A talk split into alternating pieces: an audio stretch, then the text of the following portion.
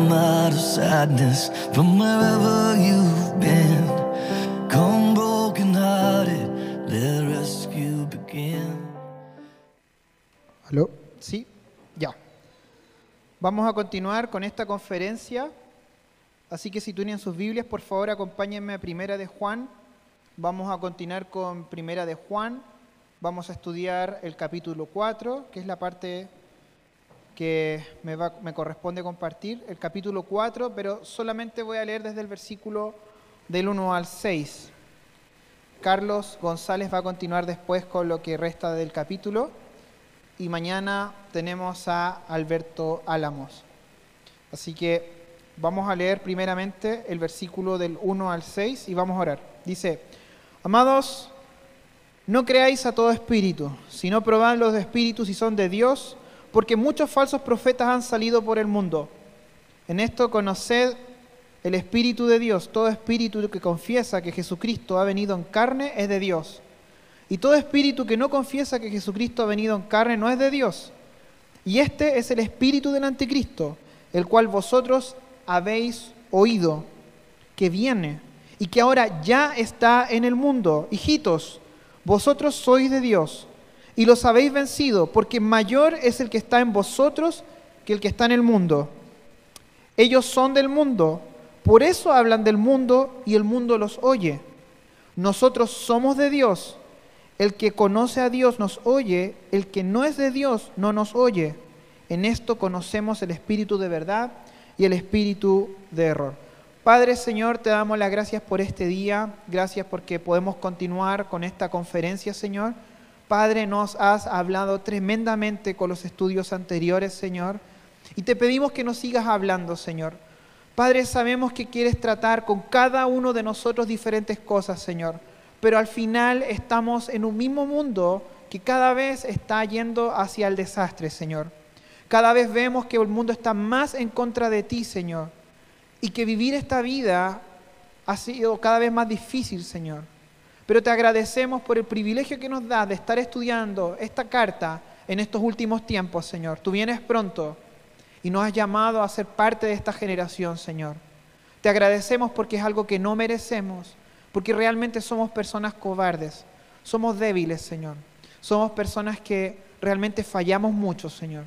Pero aún así, Padre, nos has llamado a ser parte de tu iglesia, Señor. Ayúdanos, dirígenos con tu Espíritu Santo y sigue usando todo lo que vamos a hacer el día de hoy. En el nombre de Jesús, amén. Bueno, tal como muy bien compartían mis hermanos anteriormente, Juan está tratando con una carta directa.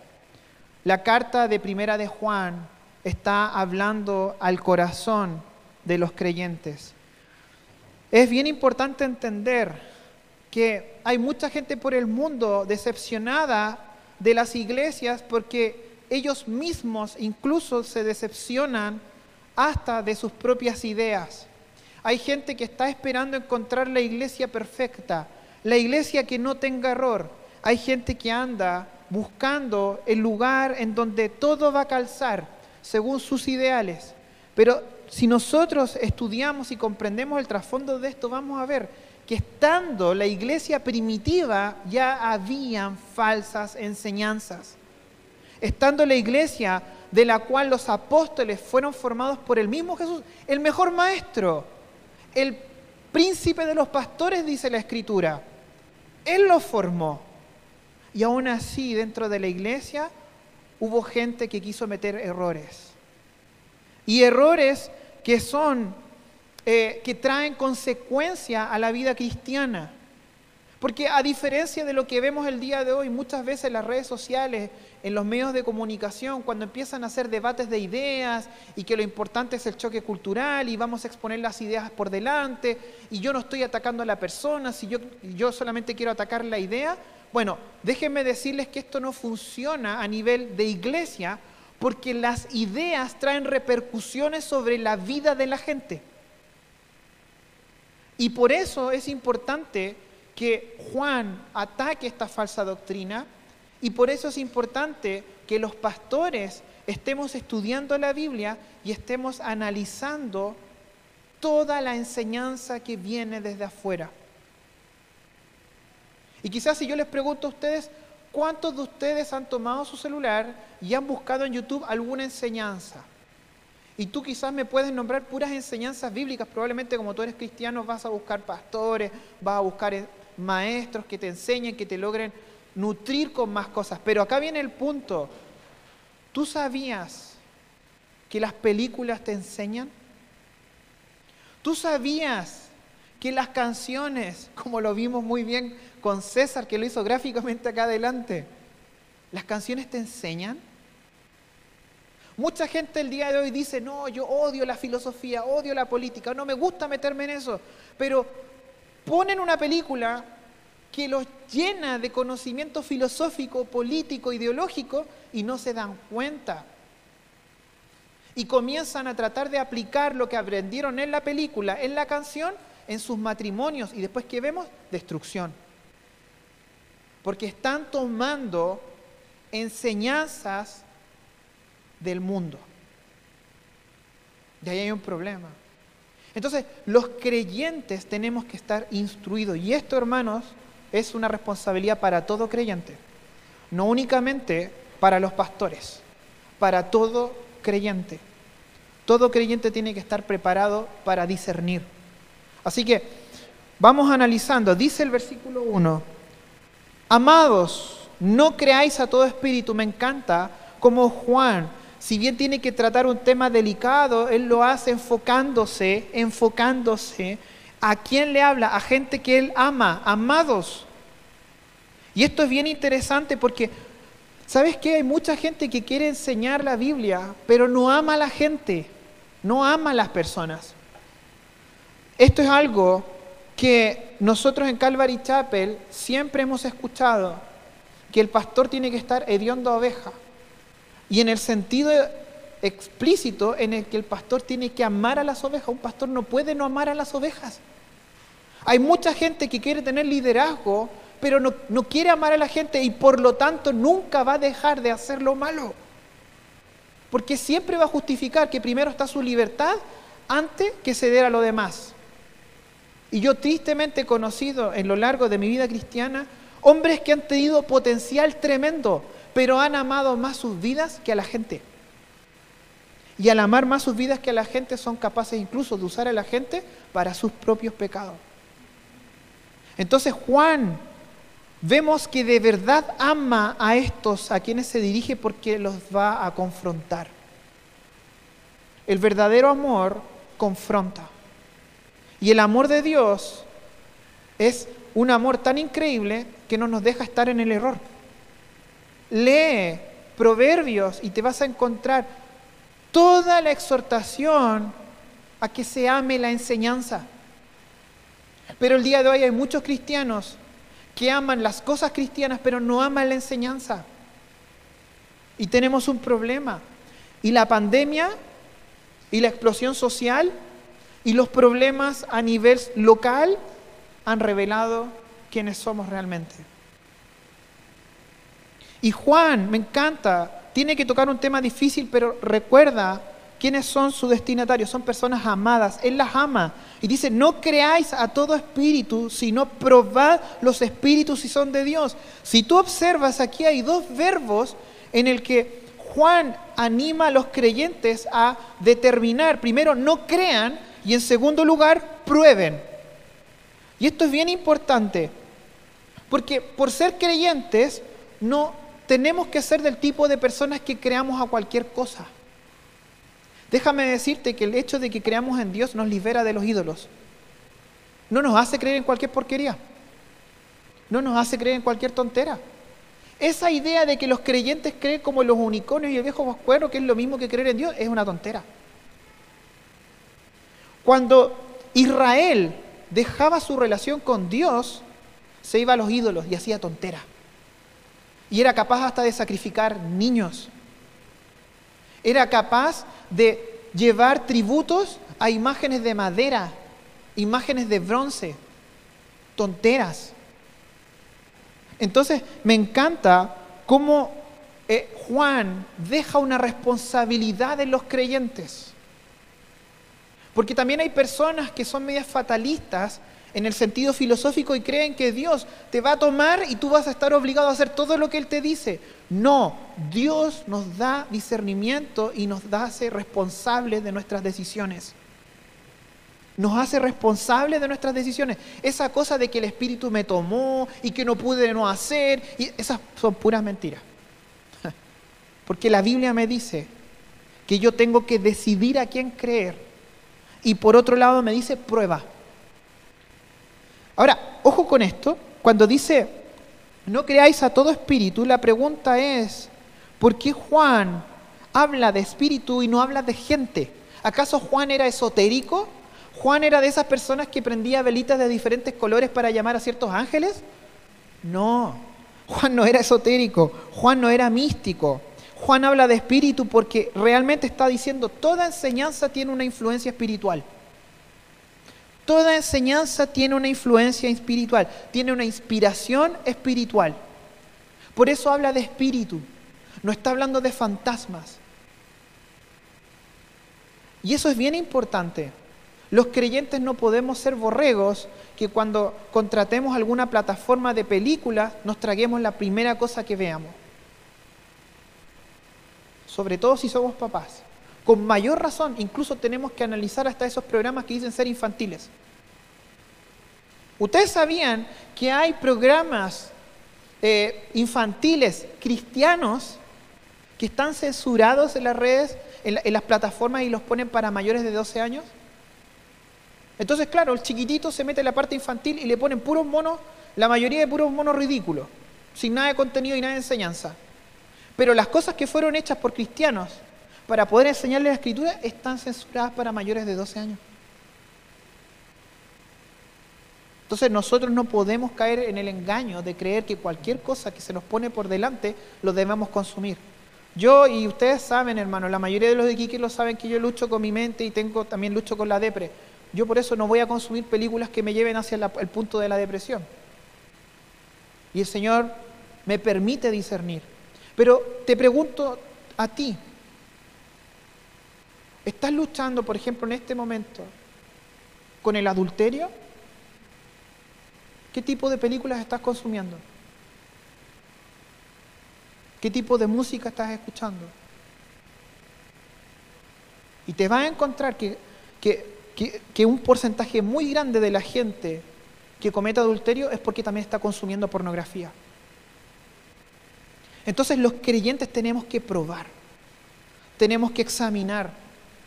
La, misma palabra probar es del griego dokimazo, que significa poner a prueba, comprobar, testear. Los creyentes podemos testear, los creyentes podemos comprobar, los creyentes podemos poner a prueba la enseñanza, podemos poner a prueba lo que se nos está llegando a nuestros ojos.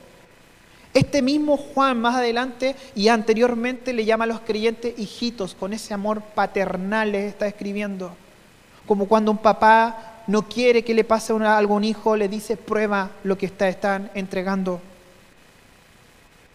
Dios es quien separó las tinieblas de la luz y ese mismo Dios que habita en nosotros por medio de su Espíritu Santo nos permite discernir y separar las tinieblas de la luz.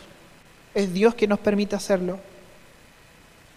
Por eso es muy triste que un creyente esté involucrándose en algo que va en contra de Dios, porque teniendo la posibilidad de discernir, de probar, y de alejarse del error decide dejarse engañar. Los creyentes se dejan engañar porque el Espíritu Santo te advierte. La palabra te enseña. La palabra te enseña y es directa. César lo dijo. Dios es el creador del placer. No hay problemas con el placer. Los creyentes no tenemos tabú para hablar de sexualidad. Pero ¿dónde? En el matrimonio. ¿Te das cuenta? Entonces es importante que nosotros entendamos que Dios quiere que seamos responsables y que podamos discernir, que podamos poner a prueba y que no nos dejemos engañar. Por eso, incluso cuando nosotros los creyentes decidimos ir a hacer lo malo, no podemos culpar a Dios ni a nadie más. Somos nosotros los responsables. Somos nosotros los responsables. Siempre los problemas que incluso hay en el matrimonio, siempre uno trata de culpar al otro. Yo tengo que ser capaz de decir, Señor, muéstrame, muéstrame ¿Qué debo hacer para dejar de hacer esto? Los creyentes tenemos que tomar decisiones. Cuando yo una vez escuchaba a, Raúl Riz decir que cuando él venía a las conferencias, él pedía que del hotel le sacaran la televisión. Me encantó. Vi un hombre real. Vi un hombre real, vi un hombre que de verdad decía, si yo tengo ahí algo puedo caer. Que él tenía que viajar siempre con alguien. Me encantó. Entonces yo, mirando a Raúl, si él hace eso, ¿qué voy a hacer? Voy a poner en práctica. Y hay cosas pequeñas. Cuidado con esa amistad que estás teniendo con esa persona. Cuidado, porque te estás dejando engañar. Y el día de mañana no es que, ah, el amor llegó, el amor es así, el amor es ciego. No, decidiste. Decidiste. Entonces, una práctica que es error, por ejemplo, es aquella cuando la gente dice que el Espíritu los tomó y no pudieron hacer nada y que sus gritos y saltos son del Espíritu. La Biblia dice, en Primera de Pedro, que los santos hombres de Dios escribieron siendo inspirados por el Espíritu Santo. Pero tú cuando lees, ves coherencia, ves claridad, ves sapiencia, ves un estilo literario o sea, en ningún momento el Espíritu los controló y ellos dejaron de hacer ellos mismos. Siguieron siendo ellos mismos. Pedro siguió siendo el mismo Pedro y manejando el mismo vocabulario de Pedro. Pablo siguió siendo Pablo y, siguió manejando el mismo vocabulario de Pablo, por eso vas a encontrar un poco más de contenido de riqueza literaria griega en los escritos de Pablo que los de Pedro. Pero acá viene el punto, cuando el Espíritu Santo toma el control de un creyente, el creyente tiene libertad. Cuando un demonio posee a una persona, la persona no tiene libertad. Y esa es la gran diferencia entre una posesión demoníaca y la llenura del Espíritu Santo, la libertad que Dios te da. Entonces, esa enseñanza de que el Espíritu me tomó y empecé a gritar y a saltar y hizo un montón de cosas, falsa, falsedad. Hay muchas cosas que la iglesia las disfrazan de espirituales, pero de espirituales son malignas. No tienen nada de, de bíblico. Por eso después dice, lean conmigo, si no probad los espíritus. Ojo que estos espíritus ya estaban haciendo su trabajo de llevar al error. Estando en la iglesia primitiva, imagínate, Pablo tuvo que lidiar con los judaizantes. Ese tipo de gente que decían, sí, bacán la enseñanza del Señor, sí, Jesucristo es el Salvador, sí, sí, pero tienen que circuncidarse, tienen que hacer esto, tienen que hacer esto otro. Y empezaban a cargarle la mochila a las personas y Pablo tuvo que lidiar eso. Primera y segunda Corintios tuvo que lidiar con eso. Vemos aquí, como muy bien decía Javier, los gnósticos. Los gnósticos diciendo que Jesucristo había venido, pero que realmente no era, eh, no era una persona real, era un espíritu. ¿Y eso cuándo ocurrió? Lo tiene que enfrentar la iglesia primitiva. Incluso en siglos cercanos apareció el modalismo, la idea de que Dios de repente se disfrazó del Padre, después se disfrazó del Hijo y finalmente se disfraza del Espíritu Santo. Y esa enseñanza hasta el día de hoy continúa y, persevera en una iglesia, que el, nombre lo tengo que decir, que es el nombre informal en realidad, pero se conocen como la iglesia de solo Jesús, que son los unicitarios, que, tienen esta idea herética. Porque la Trinidad no es eso. La Trinidad es Dios manifestándose en las tres personas, pero no es un, un ser disfrazándose de diferentes personas. Entonces, la iglesia primitiva tuvo que tratar con estos temas. Y ahora te pregunto, desde el tiempo de la iglesia primitiva hasta el día de hoy, ¿cuántos errores crees que no se han tratado de meter en las iglesias?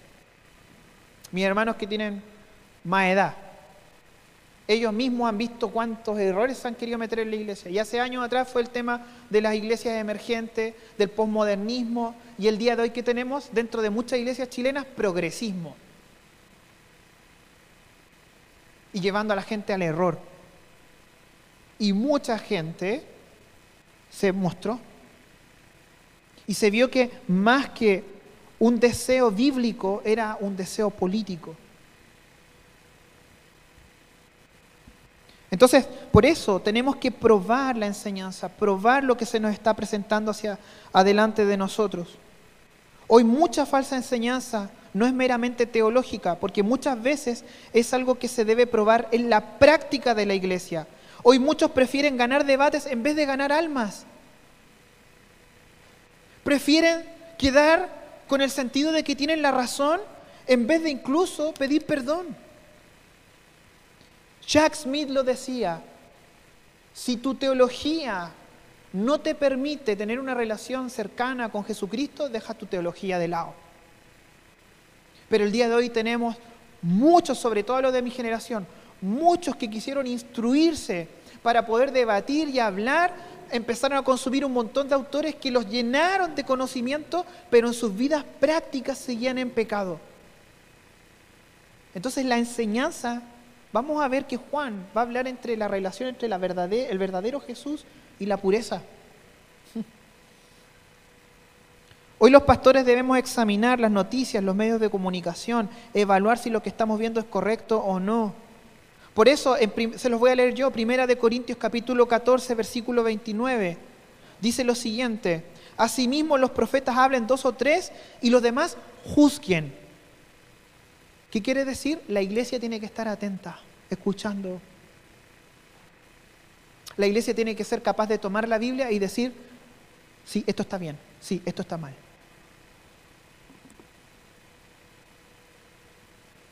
Podemos evaluar lo que se nos está tratando de enseñar. Si bien el versículo aplica a los que hablan los profetas, pero recordemos que hoy el mundo tiene sus profetas en la cultura. Una profeta de esta cultura, no me gustaría mencionarla, pero debo hacerlo para que se entienda, esta, esta señorita, la Greta, la niña o jovencita que habla del calentamiento global, es una profetisa del día de hoy, adorada, aclamada. Lo que ella dice, ella es capaz de hablar y paralizar al mundo entero. El mundo tiene sus profetas y a veces la gente y sobre y muchas y tristes veces a veces los cristianos ponen más atención a eso que a la palabra. El mundo tiene sus profetas y esos profetas están en la cultura. Algunos de ellos incluso son actores y actrices de cine. Van ganan el Oscar y tienen el espacio para decir lo que quieran y, hablan y la gente los ama y los escucha y los aclama. Y pueden haber hecho una película re mala. O pueden haber hecho una película muy buena. Da lo mismo porque entre ellos se premian. Pero hablan y la gente escucha. Y la gente sabe más del matrimonio de la Angelina Jolie y el Brad Pitt que de cómo se tiene que vivir el matrimonio bíblico. Porque el mundo tiene sus profetas. Ahora podrán decir, te estáis poniendo un poco legalista, déjenme decirles algo.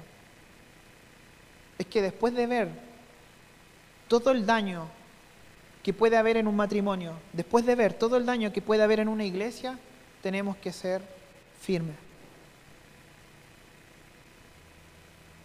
Gracias a Dios ha levantado hombres. Yo fui bendecido por años por distintos pastores, por Jorge mismo que estuvo acá cuántos años, y por dos hombres que, han enseñado antes que yo, y bueno, falta también el Alberto el domingo, que he podido escuchar enseñanza bíblica sana, años, y en distintas conferencias. Y nos ha bendecido con gente que, que puede ministrar la palabra de manera clara. Esto es bien simple. Yo estoy orando para que mi hija pueda conocer al Señor desde pequeñita. No hay cosa que más me importe que ella pueda conocer a Jesús.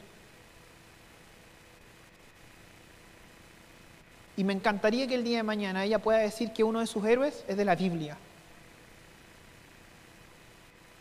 Pero el día de hoy, ¿cuántos jóvenes sus héroes nos, que son niños incluso criados en la iglesia, jóvenes criados en la iglesia, no tienen héroes bíblicos? Los, sus héroes son políticos. Y ahí tienes el desastre que ocurrió el día de hoy. Porque a veces la familia en vez de sentarse a hablar de la escritura, se dedicaban a hablar de un montón de otras cosas. ¿Podemos hablar de otras cosas? Claro que sí. Pero preocúpate de hacia dónde estás llevando los ojos de tu familia. Preocupémonos. En las series y en las películas hoy gran parte de la enseñanza filosófica que se está impartiendo allí es por medio de esto. Hay series que justifican el pecado con los dilemas más complejos, como por ejemplo hay series que te tratan de mostrar que la única salida es el aborto. La única. Pero no te muestran ese matrimonio que se pudo restaurar a pesar de los problemas que tuvieron y, y llegaron hasta el final. Ya eso no es digno de heroísmo en Hollywood. El día de hoy, ¿quiénes son los pro? ¿Quiénes son los, bacanes? ¿Quiénes son los, los que la llevan? Los que destruyen, los que roban bancos, los que viven haciendo carreras clandestinas. Esos son los... Bueno, ¿y, y, no- y- y dónde está la familia? No existe. Porque para ellos el estándar de Dios no existe. Tengo un amigo de Estados Unidos que él es súper, súper, súper firme con esto. Me dice, todos en Hollywood están locos. Porque él trabaja en el mundo del cine. Todos están locos. Y cuando ocurrió lo de Jeffrey Epstein, este tipo que, que- que- que se le estaba acusando por el tema de la pedofilia y todo el tema, decía, muchos sabían y estaban callados. Entonces, cuidado, cuidado con quiénes son mis héroes, cuidado a quién estoy escuchando, cuidado a qui- quién es la persona que está nutriendo mi mente. Primera de Tesalonicenses 5:21 dice, examinarlo todo, retener lo bueno. Los creyentes estamos llamados a examinarlo todo y retener lo bueno, porque sabes que incluso Agustín Dipona, que si bien no es de mis, de, de cómo se llama, de, de- de- los creyentes que me han gustado mucho la historia, pero dijo algo que, que es interesante. Dijo, cualquier cosa, cualquier verdad, dígala que la diga, viene de Dios. Entonces, de alguna u otra forma, Dios permite, incluso como lo hizo Pablo cuando Pablo cita a poetas paganos que dijeron verdades, pero que venían de Dios. Porque Dios mismo dijo que Él podía usar hasta las rocas. Entonces, tenemos que examinar las cosas y retener lo bueno. Porque hay cosas que son buenas. Y eso es, un- es una muy buena medida para no ser un, un espirituado, sino que incluso tengo que ser capaz de, de- de- de- como lo fue Moisés, de escuchar a su suegro, que no era del pueblo de Israel, y le dio una gran verdad. Te vas a matar si sigues así.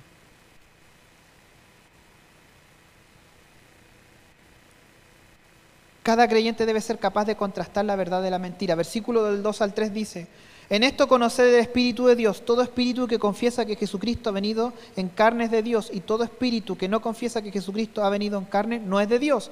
Y este es el espíritu del anticristo, el cual vosotros habéis oído que viene y que ahora ya está en el mundo. Todo espíritu que confiesa que Jesucristo ha venido en carne es de Dios. La verdadera enseñanza siempre va a mostrar al verdadero Jesús. La verdadera enseñanza siempre va a mostrar al verdadero Jesús. ¿Quieres saber si alguien es un falso maestro? Pregúntale qué piensa de Jesús y contrástalo con la Biblia y te vas a, te vas a volver loco. Yo me acuerdo una vez que me invitaron a un programa eh, de radio y el locutor era gnóstico y cuando yo empecé a hablar de Jesús me, dio, me dejó hablar harto rato. Creo que, que hablé como una especie de 20 minutos en radio, eso es harto tiempo. Y de repente él empezó a hablar de Jesús y dijo unas locuras horribles. Trató de explicar sexualmente la cruz, imagínate. Y claro, él movía la cabeza cuando uno abría la Biblia, cuando hablaba de Jesús y todo el tema, pero ¿qué, qué enseña? Y más encima él es maestro dentro del mundo de los gnósticos acá en Iquique. Jesús siempre es la diferencia. Siempre. ¿Quieres saber si un, maestro es verdadero? Tiene que estar enseñando acerca del verdadero Jesús. Filipenses capítulo 1, versículo del 9 al 10, se los leo yo. Filipenses 1 del 9 al 10 dice, y esto pido en oración, que vuestro amor abunde aún más. Miren, vuestro amor aún, abunde aún más. Genial. Y más en conocimiento verdadero y en todo discernimiento, a fin de que escojáis lo mejor.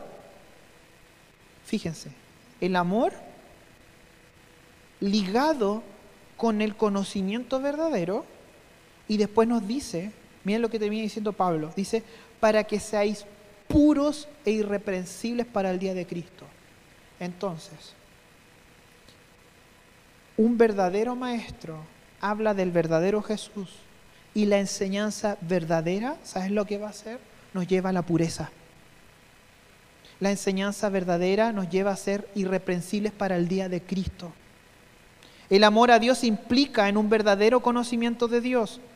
Mucha gente dice amar a Dios. Pregúntales que describan a ese Dios y te vas a dar cuenta que realmente no aman al Dios de la Biblia, aman al Dios de su imaginación. Aman al Dios que ellos eligieron amar al conocer, el conocer al Jesús verdadero nos guía hacia la pureza. Y hermanos, ese es un tema que quizás no es muy actual, la pureza. La pureza.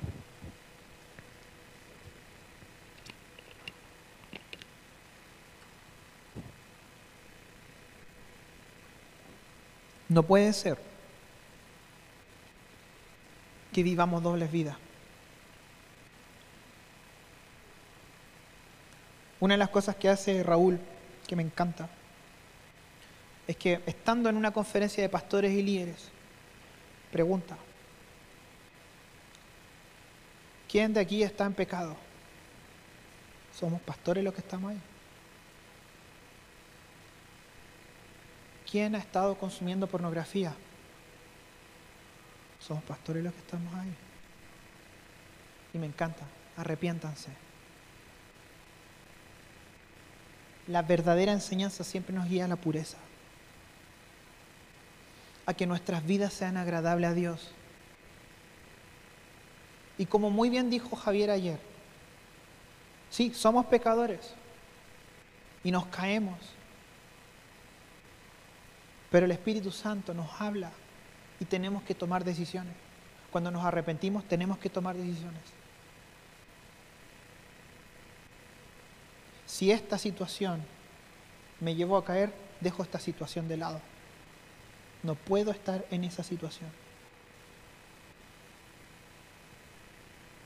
A los falsos maestros les da lo mismo la pureza de la gente. Les da lo mismo. Ellos quieren gente. Ellos quieren tribuna. Pero no quieren vidas cambiadas. No les conviene. Porque las verdaderas vidas cambianas son las que dependen de Cristo, no de sus falsas enseñanzas. Si tu punto de vista teológico, lo repito, no te lleva a la pureza, no te lleva a una relación estrecha con Jesús, deja tu teología. Describir a un Jesús falso te lleva a una vida falsa. Los seres humanos fuimos creados a imagen y semejanza de Dios. Cuando más estudiamos a Dios, más nos conocemos a nosotros mismos. Por eso es importante la teología bíblica, porque mientras más yo estudio a Dios en su esencia, en su naturaleza, más me conozco. Si el problema del día de hoy hay una crisis de identidad de la humanidad, porque la humanidad no se puede conocer a sí misma si no conoce a Dios. Si fuimos creados a imagen y semejanza de Él. Cuando yo lo conozco a Él, conozco realmente quién soy y quién debo ser. Pero el problema que existe acá es que estas herejías son tan destructivas porque no son solamente batallas de ideas, sino porque destruyen vidas. La herejía destruye vidas. Aquí en el norte tenemos creencias destructivas. ¿Tú crees que la gente que cree en San Lorenzo realmente es feliz? Que tienen que andar usando una polera en el año para que no se les queme la casa. ¿Tú crees que viven con felicidad? Y hoy día lo conversaba con Alberto con respecto a los musulmanes. Vaya que tenemos que tener misericordia con esas pobres personas porque ellos no están nunca seguros de su salvación. Y por eso, ocasión que tengan para poder matarse por Alá, lo van a hacer para poder ganar la salvación. Y nosotros vivimos con el gozo de ser salvos.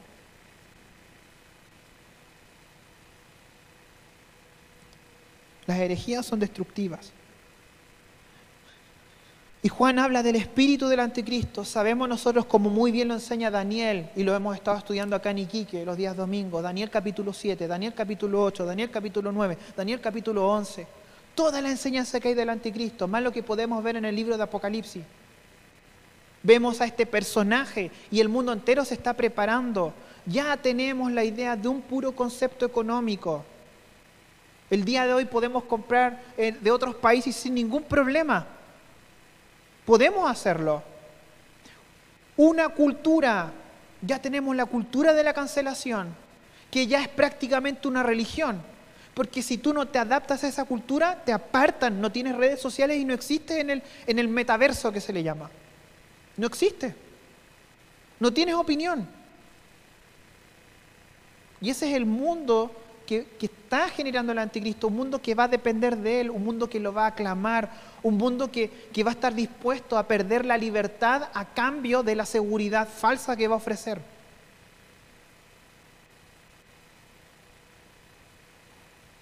El espíritu del anticristo está operando. En, en, sí mismo, el espíritu del anticristo es reemplazar al Jesús bíblico por cualquier otro Jesús, por cualquier otro. El anticristo está en contra de Jesús. El mundo quiere un Jesús que no salve al mundo. ¿Tú sabías? Que la mayoría de la gente le encanta a Jesús, pero no el Jesús que salva al mundo. El Jesús que acepta al mundo, pero no el que salva al mundo. Porque Jesús que salva al mundo implica reconocer el pecado. Y ese Jesús es ofensivo. Pero sí el Jesús que acepta al mundo. Sí, déjame decirte, el Señor Dice en Juan 3:16, versículo que todos nos debiésemos saber de memoria, ¿no? Que Dios amó al mundo, ¿no? Porque de tal manera Dios al mundo. Y es tremendo, sí, el Señor amó al mundo, es maravilloso. Pero Él habla, dice allí, que no quiere que nadie se pierda, porque existe la perdición y el infierno existe. Entonces eso, ese Jesús es, duro. Hablaba con, un amigo que, es homosexual. Y él, él, tiene cierta creencia en Dios, pero es homosexual. Él, él, no cree que, él no cree que los escritos de Pablo fueron inspirados por el Espíritu Santo. Él cree que solamente Mateo, Marcos, Lucas, Juan debiesen estar en el Nuevo Testamento. Todos los escritos de Pablo no deberían estar. Eso es lo que él cree. Entonces conversando, él empezó, entendí más o menos su punto, todo el tema, y de repente le dije, ¿sabes qué? Te digo algo. Cuando yo llegué a la iglesia, ¿tú crees que fue fácil sentarme, empezar a ver la Biblia y de repente ver que existía algo que se llamaba fornicación y que yo lo estaba practicando? ¿Tú crees que era, que era agradable saber que, que lo que toda la vida me habían dicho que estaba bien que yo hiciera, realmente estaba mal?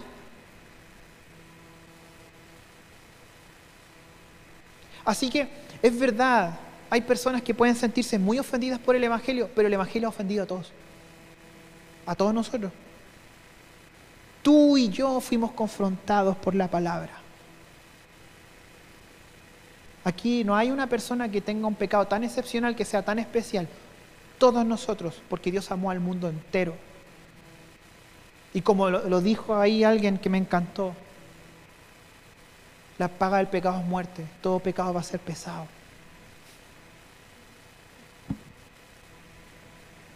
Finalmente, dice el versículo 4, hijitos, vosotros sois de Dios y los habéis vencido porque mayor es el que está en, en vosotros que el que está en el mundo. Hemos vencido. ¿Sabes qué? Sí, el espíritu del anticristo está muy activo, pero no debemos temer ni dejarnos amedrentar porque ¿sabes qué? En Jesús hemos vencido. La presencia de Jesús en nosotros es garantía de victoria, como lo dice Efesios. Dice en el libro de Efesios que el espíritu de la promesa es las arras de nuestra herencia. ¿Sabes lo que quiere decir eso? Que tenemos la garantía de que vamos a vencer. Tenemos la garantía de esa victoria. La tenemos. Por eso mayor es el que está en vosotros que el que está en el mundo es mayor. Hoy más que nunca el espíritu del anticristo está muy activo, pero activo no quiere decir vencedor. Jesús en la cruz tuvo una victoria más contundente que Satanás tratando de tentar a Jesús mismo.